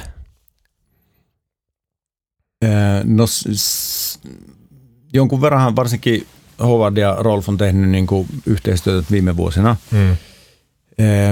Nyt en ole ihan varma, että pitääkö kaikki täysin paikkaansa, mutta siis Rolfan on tuossa semmoinen kuin Lemmel Cafe, täällä tota, semmoinen, mikä lähti tämmöistä niinku tämmöistä hipster-kahvimeininkiä ja vaatteita ja tuotteita ja Joo. muuta hyvännäköistä roinaa. Ää, niillä oli joku tämmöinen eventti tuolla, olisiko ollut Jukkasjärvellä, missä oli sitten niin kuin musiikkia ja semmoiset minifestarit. Mm. Ja sinne he kutsu sitten Howardin soittamaan ja muun muassa tämmöinen ruotsalainen ää, rockmuusikko tuolta Jällivaarasta kuin Juan Airijoki. Ja sitten siellä oli jotenkin löysivät toisensa ja sitten siinä on tullut tämmöistä niinku yhteistyötä, että Rolf on käyttänyt meidän musaa tosi paljon videoissa. Joo. Se on ihan hauskaa, kun meillä on siis sitä musiikki äänimatskua tosi paljon ja Joo. Rolf on löytynyt sieltä semmoisia raitoja, mitä ei muistanut koskaan äänittäneensäkään. Että katsoo niitä Rolfin videoita, että hetkinen, että niin minäkö tämän soitin jollakin kiinalaisella huilulla joskus aamukahvia odotellessa. Niin. Et se, on, se on ollut hauskaa ja Rolf tekee tosi mahtavaa jälkeä ja on niin kuin hieno tarinankertoja, niin se on, se on kiva, että ollaan silleen löydetty toisemme. Mm. Kyllä. Ja sitten kanssa tähän liittyen, tai lähinnä Howardiinkin liittyen, että kuulija, kuulija kysymyksenäkin tuli tämmöinen tämmöinen, tämmöinen kysymys, että, että miten tämä Howard on niin kova saamamies. Tai ainakin siitä näy, vaiku, semmoinen vaikutelma tulee, että se kyllä vetää niitä kaloja. Kyllä, ja, ja myös Rolf piirtää tosi paljon filkoissa sitä, niin, että, kyllä. Howard on, Howardista on tullut likin niin kuin pahis mun kyllä. mielestä. se on. Joo, kyllä, kyllä se. Ei se ihan tuulesta temmattu juttu ole, että siis Howard on kotoisin ähm, Narvikista, Pohjois-Norjasta, Joo. ja hänen isänsä on ollut – ollut myös perhokalastaja ja hän on niin pienestä pitäen päässyt, päässyt tämmöisille tavallaan koluamaan sitä Pohjois-Norja ja Ruotsin erämaata siellä ja tunturi jokia ja järviä ja tuntee ne niin kuin paikat paremmin kuin tuskin kukaan muu. Siis voisin mm. melkein sanoa, että se, se paikallistuntemus on jotakin ihan, ihan uskomatonta. Okei. Okay. Ja myös se niinku kiinnostus, että, että hän tutkii karttoja ja muuta niin koko ajan ja löytää sieltä uusia paikkoja ja puhuu ihmisten kanssa ja kuulee huhuja ja, okay. ja näin poispäin. Ja sitten kyllä sillä on tullut joku tämmöinen kuudes aisti siihen hommaan, että me ollaan näistä puhuttu, että jossain ollaan reissulla ja sitten tota, olosuhteet on huonot ja ei oikein tapahdu mitään. Kaikki menee vähän semmoiseen puolikoomaan ja, ja sitten niin säässä tapahtuu joku muutos. Huomaa, että rupeaa, pitää ottaa puseroa pois, kun rupeaa vähän tulee lämmin. Joo. Ja sitten niinku yhtäkkiä Howard, joka se on vaan puhunut, että ei, tästä ei tule mitään, it's, uh, it's totally shit, totally shit. sitten se yhtäkkiä silloin vapaa kädessä, se on siinä rannalla heittämässä, silloin aina se oikea perho vielä. Jotenkin vaan siiman päässä. Ja sitten se kala tulee siihen se eteen ja se niinku, ja me muuten ei olla niinku saatu vielä kahvikuppia huulilta, että silloin niinku se, se aistii nämä tilanteet kyllä tosi herkästi ja, mm, yeah. on niinku siinä niinku pelissä mukana silleen. Mm. Ja sitten yksi juttu, mitä, mitä itse on miettinyt, kun tällä porukalla ollaan kalastettu, että joskus me ollaan niinku laitettu suunnitelmat ihan uusiksi, että ollaan menty päivä pari tunturiin Joo. Mm. jo ehkä johonkin uuteen paikkaan. Ja sitten niinku, olikohan tämä nyt kuitenkaan niin hyvä paikka. Tai sille, että tässä joku nyt on pielessä ja, ja sitten tavallaan aika pian sen jälkeen, että ollaan niinku päätetty, että täällä ollaan seitsemän päivää. Mm-hmm. Mutta sitten ehkä toisena tai kolmantena päivänä, että hei, jos me nyt lähdetään takaisin, niin me keretään tonne vielä kahdeksi päiväksi. Joo. Ja sitten niinku tavallaan uhrataan siitä reissusta siihen niinku vaellukseen aika iso osa ja niinku haudataan se alkuperäinen suunnitelma sen takia, kun joku toinen suunnitelma saattaa olla vielä parempi. Joo. Ja tätä ollaan nyt tehty muutaman kerran ja se on niinku usein ollut ihan todella onnistuneita vetoja. Ja Joo. nämä on Howardin vetoja yleensä vai? Joo, siis kyllä se näitä, näitä yleensä tota, ö, silleen pohjustaa sitten, että jos sille tulee sellainen fiilis, että nyt, nyt tuolla tapahtuu. Ja, okay. ja, ja teillä, teillä, on, teillä on niin vahva luotto, että, että toi kuulostaa rajulta, että tietyllä tavalla seitsemän päivän reissusta aika harvais valmis uhraamaan yli puolet vaikka siihen, että sitten vaelletaankin. Joo, no siis kyllä noista ollaan käyty kovia keskusteluja ja tavallaan toihan just sitä mielenkiintoista sitten, että jos vaan niin. joku on sen verran, ei ole liian tota, tässä tunteissa mukana, niin ymmärtää laittaa sen kameran pyörimään samalla, mm, kun joo. siellä riidellään, että lähdetäänkö vai eikö. Niin, kyllä. niin sehän on ihan loistavaa matskua.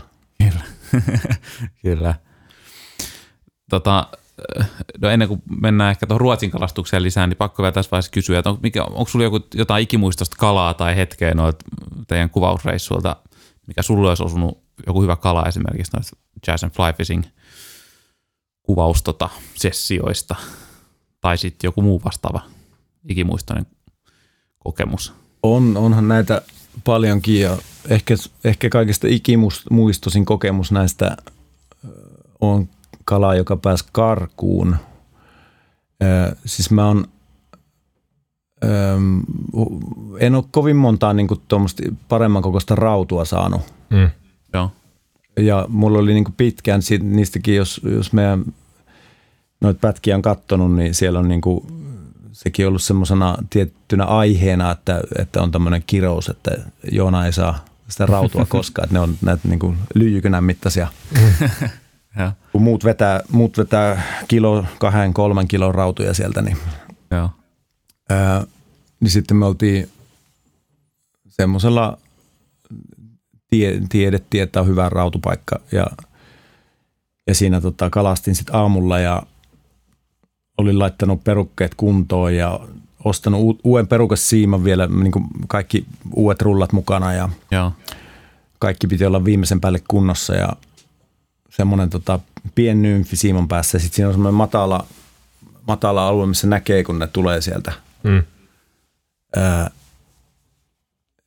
hitaasti isot raudut ja sitten mä näin tota, yksi semmoinen siis yksi isoimpia rautoja, mitä mä oon nähnyt.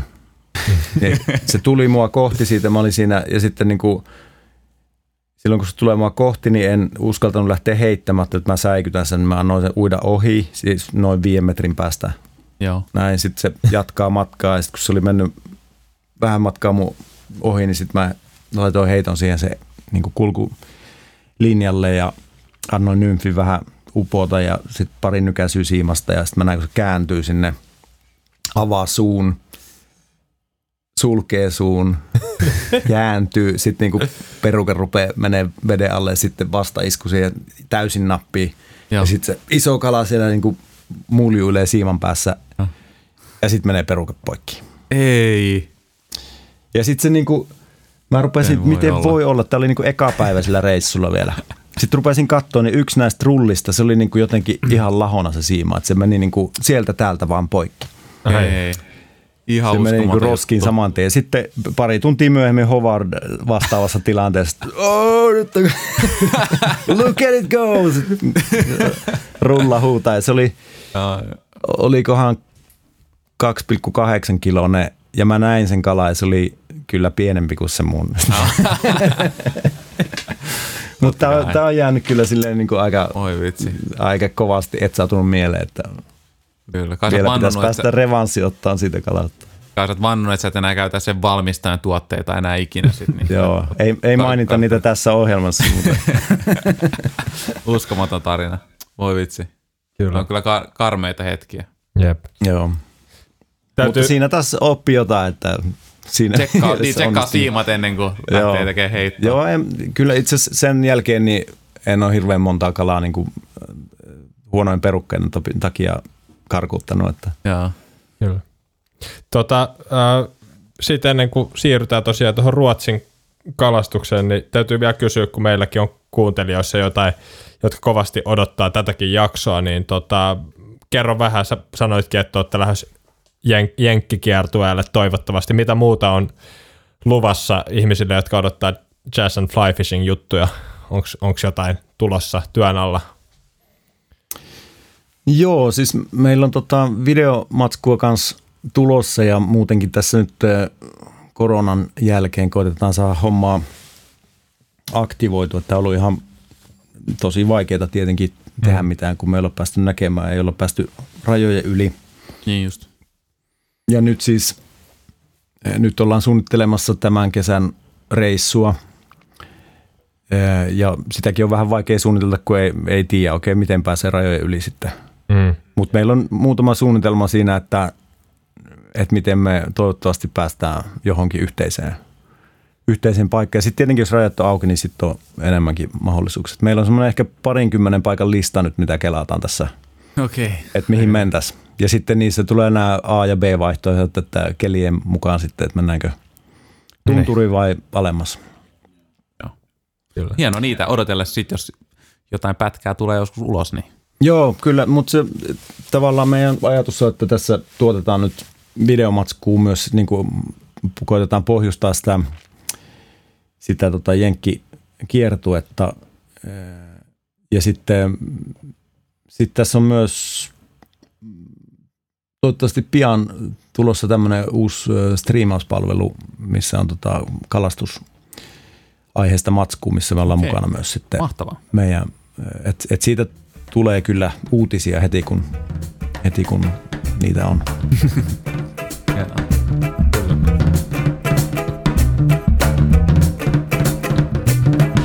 No mutta sitten jos puhutaan vähän tästä Ruotsin kalastuksesta yleis- yleisesti, että sulla on hyvää paikallista tuntemustakin siellä, mutta tota, Norja ehkä on suomalaisten keskuudessa semmoinen, mihin en mä sano enemmän, mutta ainakin paljon jengi, jengi tota noin, niin kulkee, siitä puhutaan paljon Mm. ja mekin ollaan paljon ehkä, tai ollaan paljon, joka vuosi käydään Norjassa kalassa niin kuin, ja se on tietysti helppo, tuntuu ainakin helpolta mennä ja se on tullut, tullut tutuksi ja Ruotsista ehkä, kyllä Ruotsistakin puhutaan paljon, mutta ainakin tuntuu, että keskustelussa jää vähän, vähän varmasti niin kuin Norja, Norjankin varjoon perokalastusmaana, mutta, mutta käykö sä itse esimerkiksi paljon Norjassa kalassa sitten sieltä käsin?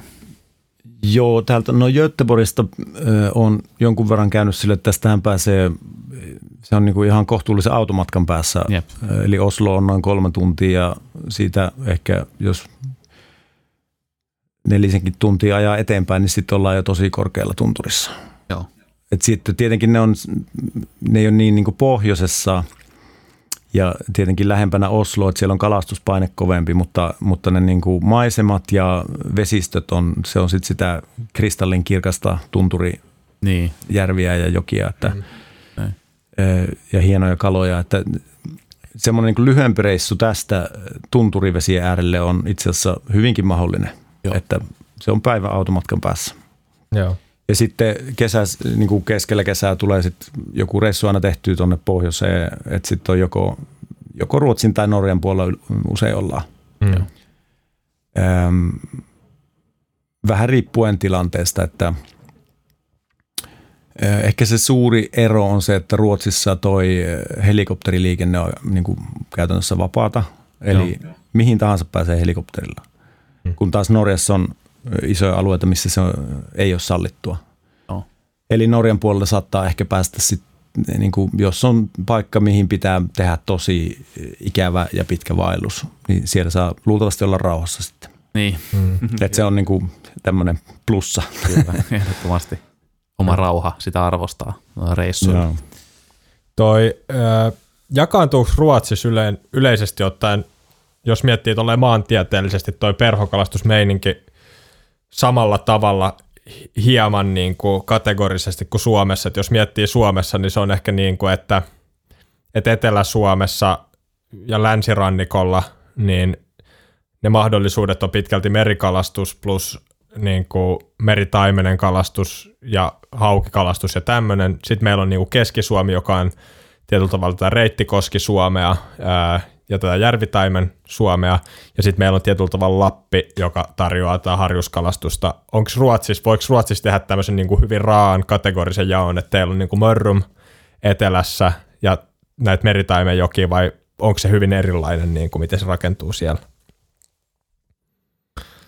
No kyllä se mu- mun mielestä on vähän erilainen kuin Suomessa. Eli äm, näitä on just näitä mereen laskevia jokia tosi paljon Mm. ja tosiaan osa niistä on tosi pieniä, mihin varsinkin meritaimen nousee mielellään.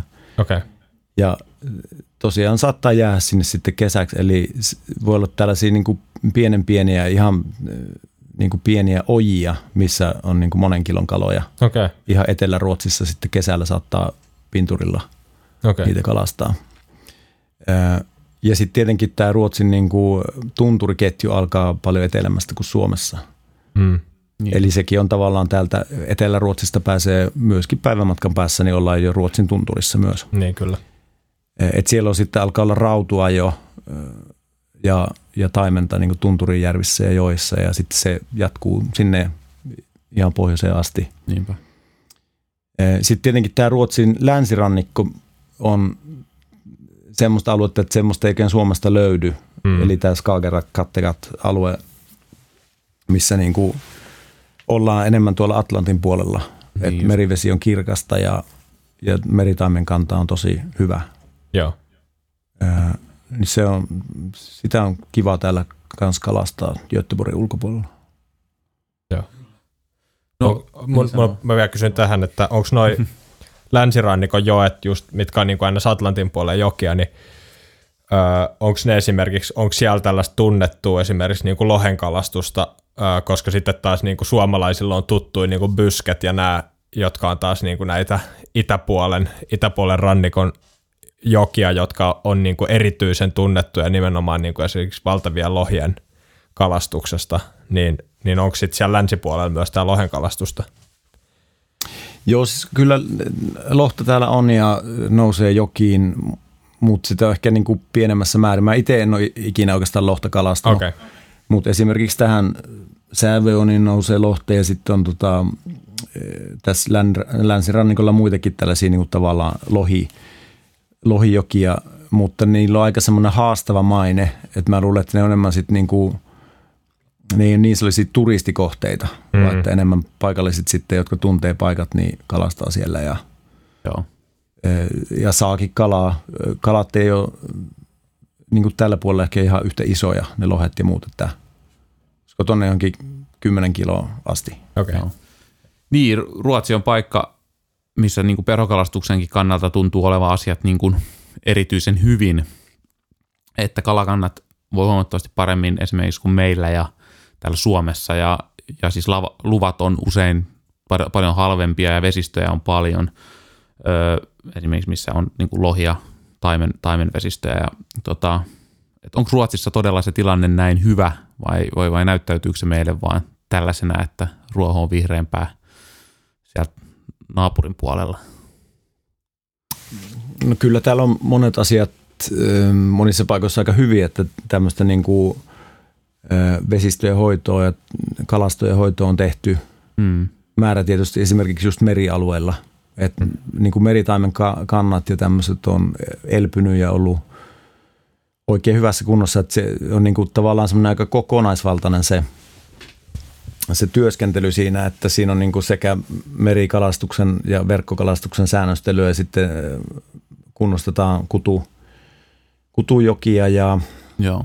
Myös tämä niin kuin vapaakalastuksen tavallaan säännöstely. Että täällä esimerkiksi länsirannikolla luvat ei maksa mitään, ei tarvitse olla lupia tuolla, mutta on niin kuin yhden kalan limiitti per päivä ja alamittaa ja muuta tällaista, että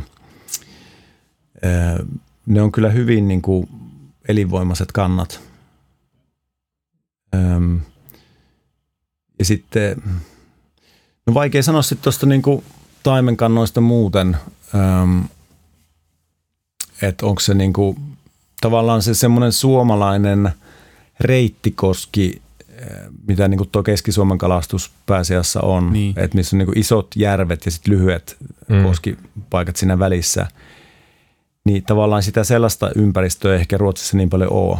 Mm. Ja että Suomessa ehkä se ongelma on siinä, että niitä järviä kalastetaan niin rajusti. Niin, se on. Että ne isot, isot taimenet siellä on ahtaalla, kun täällä taas on pitkiä jokia enemmänkin niin. sitten. Mm. Niin kyllä. Näin Et se on vähän erityyppistä niin kuin se, se eliympäristö sitten mm. taimenella.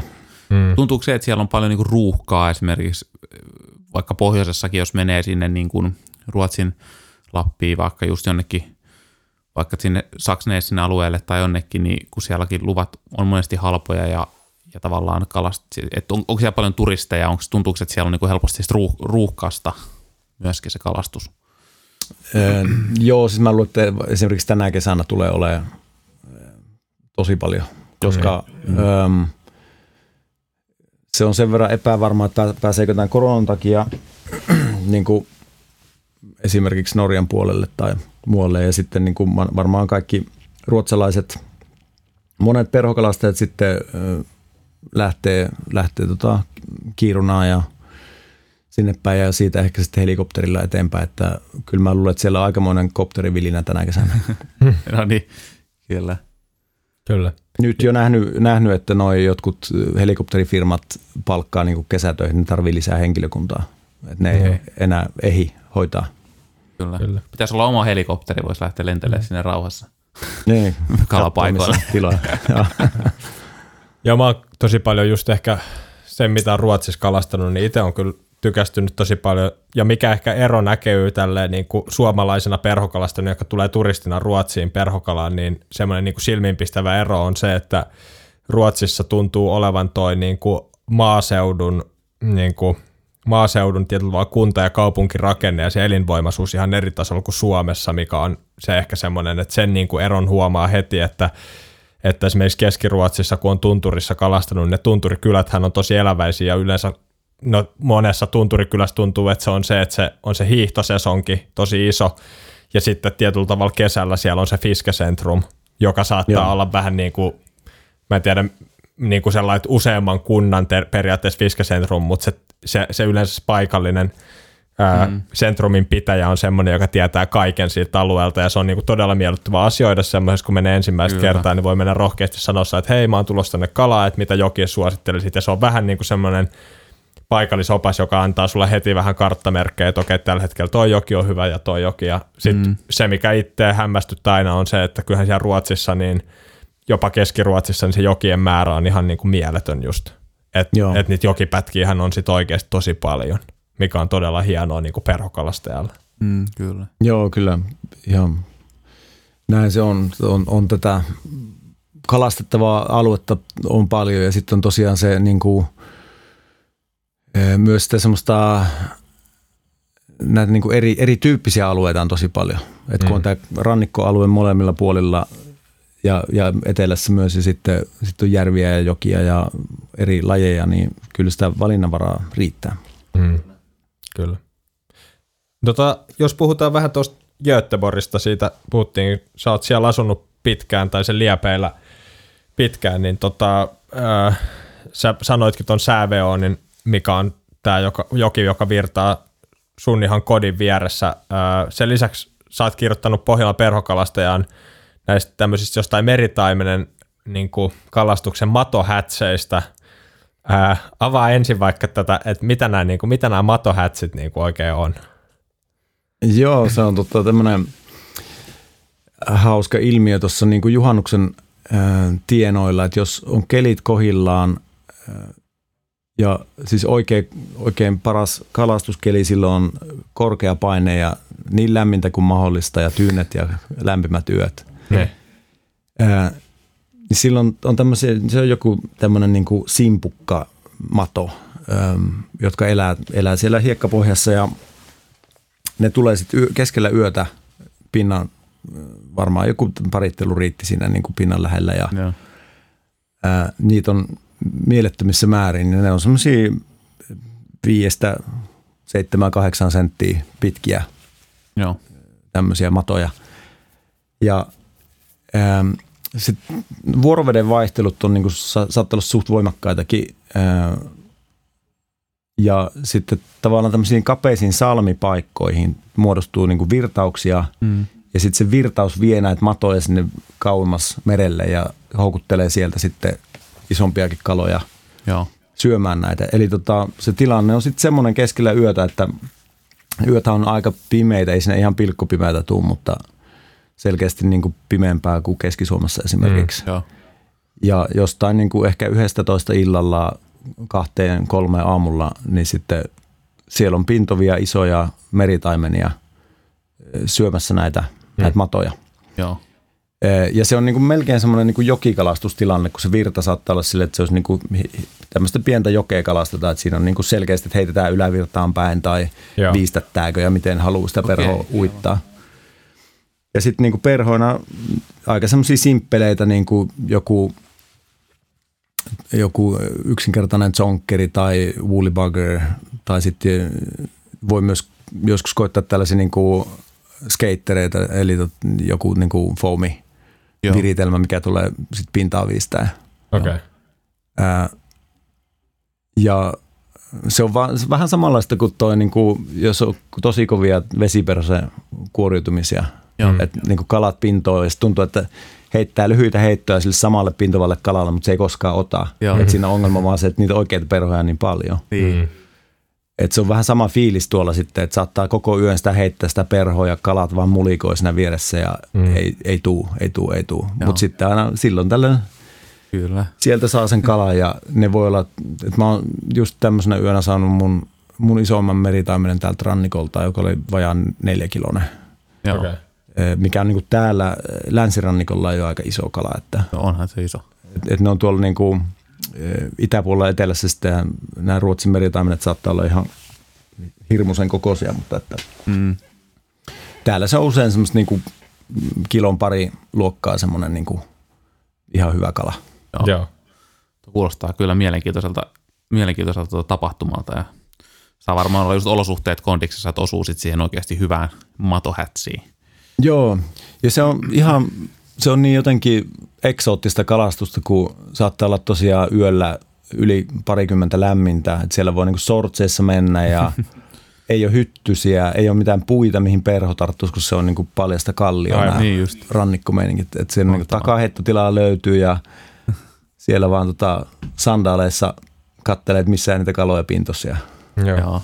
Miten ne spotit löytää sitten, että miten vaikka sä oot löytänyt niitä spotteja, mihin muodostuu sitten sopiva, sopiva virta laskunousuveden aikaa. Että.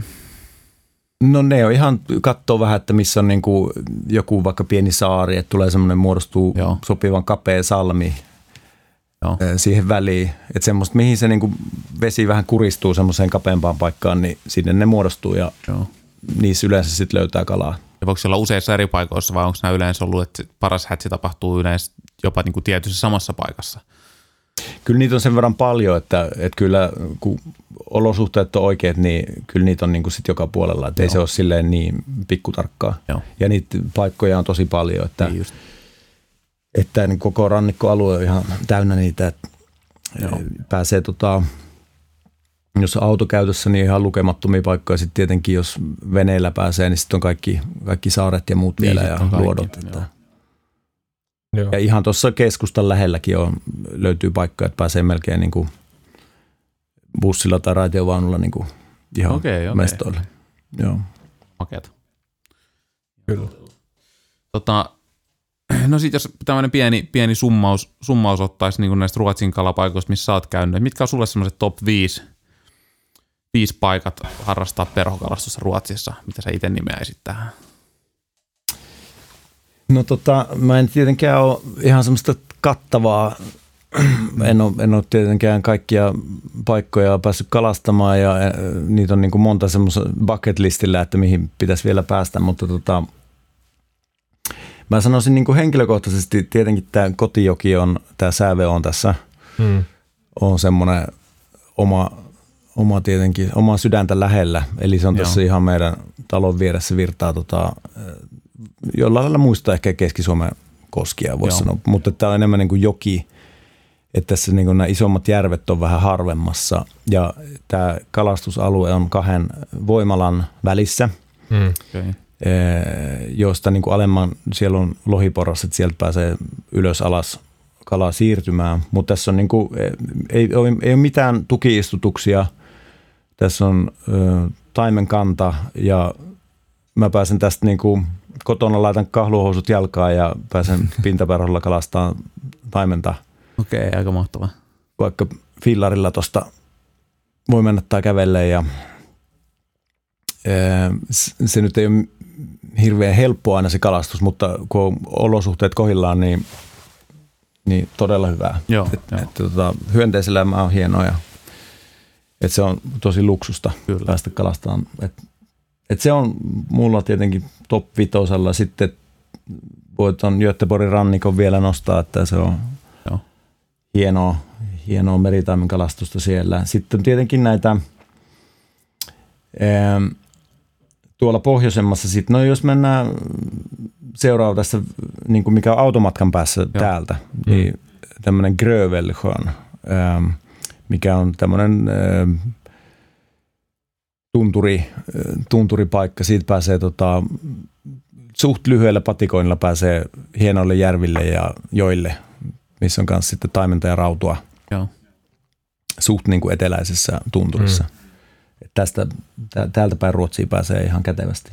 Ja sitten, no sitten tietenkin ihan toi pohjoinen on, on niin kuin mulla tosi korkealla siellä eh, Rosto, Rostojärven alue, niin kuin jos, varsinkin jos harjuksesta tykkää, niin se on ihan mieletöntä.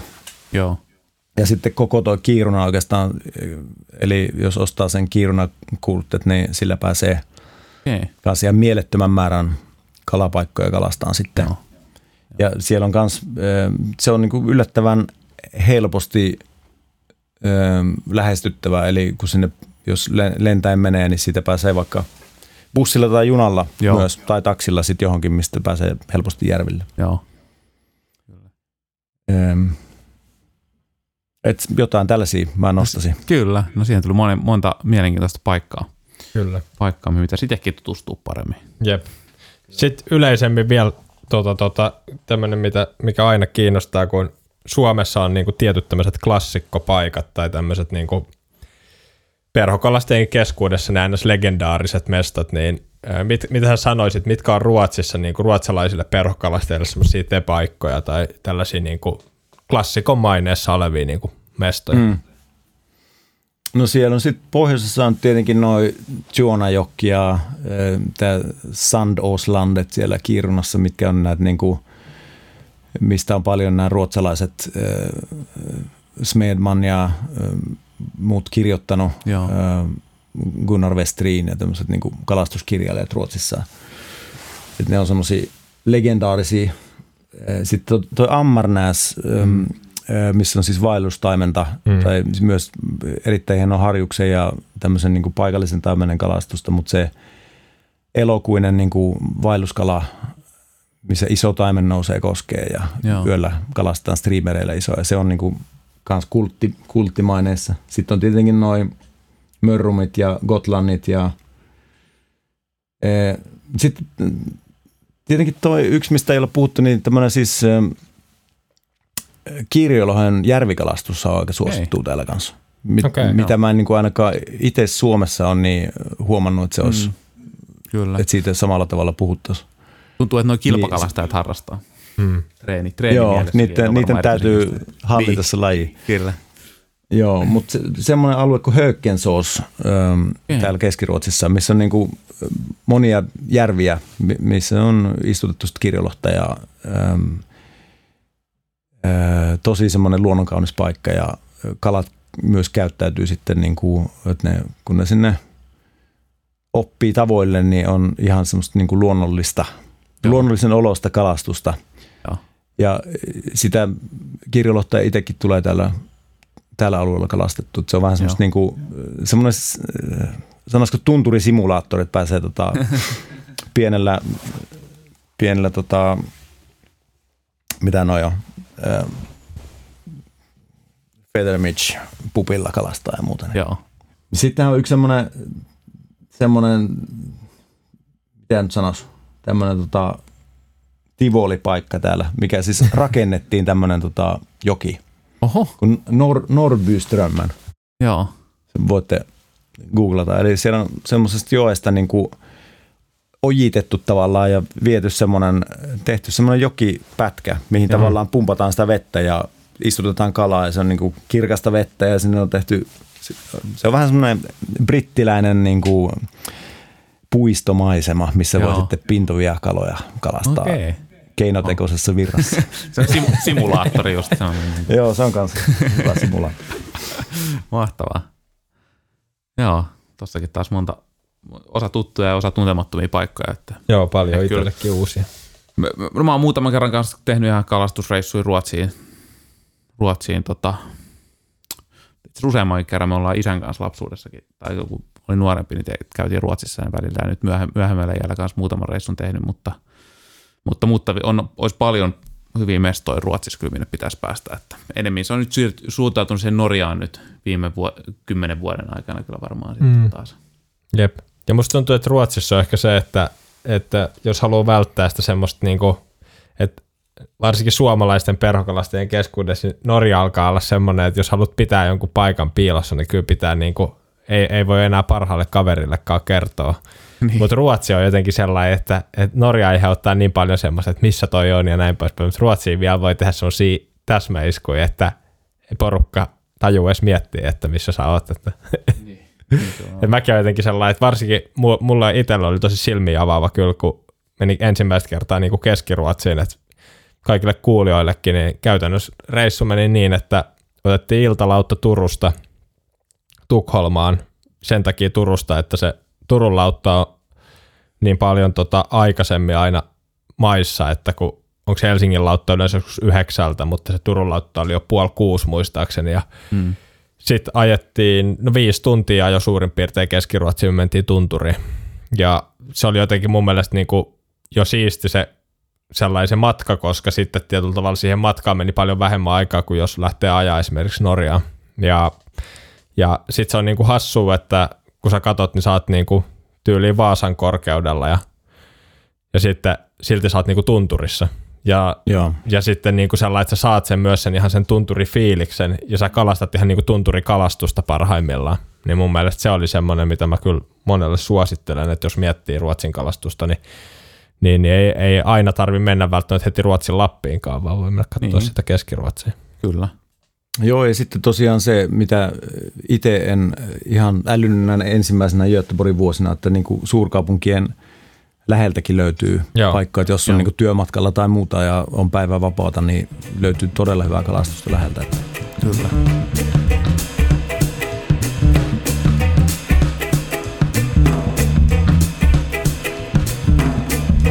No nyt on meidän aika siirtyä loppuosioon. Meillä, eli meidän kolmannen tuotantokauden jo perinteeksi muodostuneen kahden kysymyksen loppuosioon, joista ensimmäinen on, kuuluu näin, että kerrot meille tarina tunteesta. Mikä on sulle tämmöinen suurin, suurin tunnekokemus perokalastuksen äärellä, äärellä ollut, mikä on jäänyt, jäänyt ikuisesti mieleen? Yhden hienon sä kerroitkin jo siinä itse asiassa. Niin, mä itse asiassa olin, olin ajatellut melkein, että mä voisin kertoa sen tähän loppuun, mutta se tuli jo kerrottua. Niin. Joo, niitä on varmasti monia, ja, ähm, mutta mulla tulee mieleen semmoinen yksi niin kuin aikainen muisto perhokalastuksesta, mm. kun mä olin ihan, ihan aloitteleva teini-ikäinen. Ja tämä oli just itse asiassa semmoinen tilanne, mitä oli niin kuin kelannut mielessä, että näin voisi tapahtua. Mä olin tota Kapeenkoskella tuolla Äänekoskella. Joo. Mm.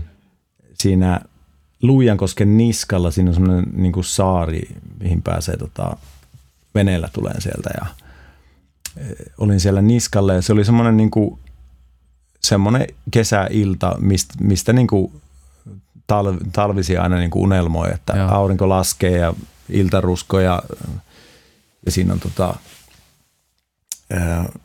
semmoinen, niin kuin, että se näyttää siltä, että nyt se kala tulee tästä. Joo. Mm. Ja sitten mä pääsin niin kuin hyvään heittopaikkaan ja mä silloin jotenkin, mä muistan, että siihen aikaan mä en edes varmaan niin pintaperholla kalastanut juurikaan vielä, että en ollut niin oppinut sitä hommaa, että se oli paljon streamereita ja muuta. Sitten mulla oli joku tommonen, olisiko ollut Black Marabu Muddler tai joku siiman päässä siinä. Ja, ja se niin kuin, tällä kertaa se meni just silleen, niin kuin mä olin, mä olin niin kuin ajatellut. Joo. Että mä heitin sen perhon sinne ja sitten mä niin kuin sain sen heiton nappiin ja ajattelin, että nyt se kala tulee ja sitten se lipuu sinne niskalle ja sitten se kala tuli. Ja se oli tämmöinen niin kuin, olisiko ollut reilu 40 senttinen taimen, minkä Joo. sai, mutta se, oli, se elämys oli vaan niin, kuin niin käsittämätön silloin, kun Kyllä. niitä kaloja ei ollut saanut kovin montaa ja, mm. ja se oli niin kuin just niin kuin oli unelmoinut tämä homma. Kyllä. No. Sitten mä koitin seuraavana iltana vielä toistaa tämän. Mm. Sitten mä menin siihen ja se oli samanlainen ilta. Tein sama heito uudestaan. Taas otti kalaa. se, se pääsi karkuun. Mutta sitten jotenkin se toisella kerralla, kun se karkas se kala ja sitten – siinä tuli niinku semmoinen aikamoinen antikliimaksi, että miksi mä lähdin niinku tätä tekee uudestaan. Se oli niin täydellistä niin. eilen. Niin. Mm. Kyllä. Sitten niinku vähän jotenkin kyseenalaisti se, että mutta Totta. näin se menee. Se Kyllä. inhimillistä tietenkin. Mm. Kyllä, ja ne on just niitä hetkiä, ja no, mistä oppii myös kaikkein, oppii tosi paljon, että kun sä oot, sä oot saanut sen, sulla on se fiilis, että nyt se nappaa, ja sitten se nappaa, mm. niin sitten seuraava kerran, kun sä tiedät just, että tämä on nyt sama kohta, niin mulla on sama tunne, sama juttu tai oli samanlainen kohta jossain muualla ehkä, niin sitten ehkä muist, jää, jää joku muistijälki siitä, että mitä teki oikein silloin, kun onnistui, mikä se oli se olosuhde ja millainen Joo. se oli se heitto. Mutta mm. mut no ekat kalat on sen jälkeen ainakin. Mm. Itsekään niin paljon ole hyviä kaloja saanut, että, että jokainen tuommoinen, vaikka olisikin 40 senttinen, niin kyllä niin ehkä se yleensä se koko ei ole, vaan just ehkä se, niin kuin, että miten mm. se tapahtuu. Niin. Tai se on just ehkä, mäkin koen, että useasti perhokalastuksessa se on antikliimaksi. Mulla on itselläkin jotain semmoisia kaloja, mitä mä muistan ikuisesti varmasti, mitä mä oon, mä oon jaagannut jotain kalaa, mikä on jossain niskaimussa niin kuin puoli tuntia. Ja mä saan sen kalan niin kuin monta kertaa ottaa. Ja sitten tota, ne otit on tosi niin kuin teräviä ja se ei jää kiinni. Ja, ja ja sitten viimein, viimein mä, mä saan tarpeeksi hyvän uiton ja se kala jää kiinni. Ja sitten sit kun mä vedän sen vastaisku, se on tosi semmoisella, että nyt on hyvä kala. Ja sitten paljastuu, että se on ihan pieni kala, mutta kun se on niin valtava se niskaimu, että sitä ikinä ajattelisi, että se virran paino on niin kova, niin sitten se sellainen, että jälkeenpäin miettii, että vitsit, kun se ei olisi vaan ottanut, niin mä olisin kertonut viiden minuutin päästä tuolla sillalle, että tuossa on ihan törkeä iso kala tuossa niskalla. Sehän niinku romuttaa se ihan täysin. Se onkin pieni. Joo. No tässä ei pystykään hautoa, koska unelmia onkimassa sana-assosiaatiotestissä olemme listanneet sanoja, jotka yleensä saattaa karkaa jopa virkkeen mittaiksi, mittaisiksi kuvaelmiksi, mutta vieraan tehtävä on helppo reagoida ensimmäinen sana tai asia, mikä tulee mieleen. Oletko Joona valmis? Olen valmis. Ensimmäinen sana on Ismo Puppan. Äh, balsan höylääminen. Toisena, toisena erikoisempi.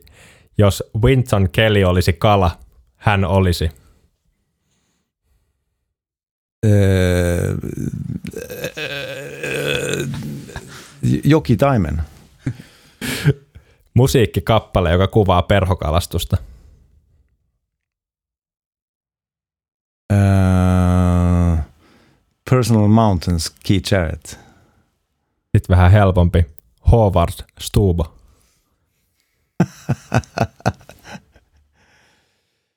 Öö, Saama mies. Maailman kovin perhokalastava jatsmuusikko. Howard Stubo. Viimeiseksi Otti Perhosi. Isma Pupa. Kiitos. Kiitos tästä silmiä avaavasta haastattelusta Kyllä. myös tänne Ruotsin maailmaan ja Jep. Ja kaikkien Jazz and Fly Fishing nimenomaan, nimenomaan. ja muuhun. Toivotaan, että nähdään myös Jazz and Fly Fishingia Suomessa Jep. tulevaisuudessa. Joo, ilman muuta tullaan heti, kun saadaan mahdollisuus. Joo. Ki- kiitos vaan, oli kiva olla mukana. Jep. Kiitos Kiitos, paljon kaikille kuulijoille kanssa. Kiitos ja me palataan taas ensi keskiviikkona aiheen ääreen. Kyllä. Palataan. Kiva. Kiitti. Moro. Moi. Moi. Moi moi.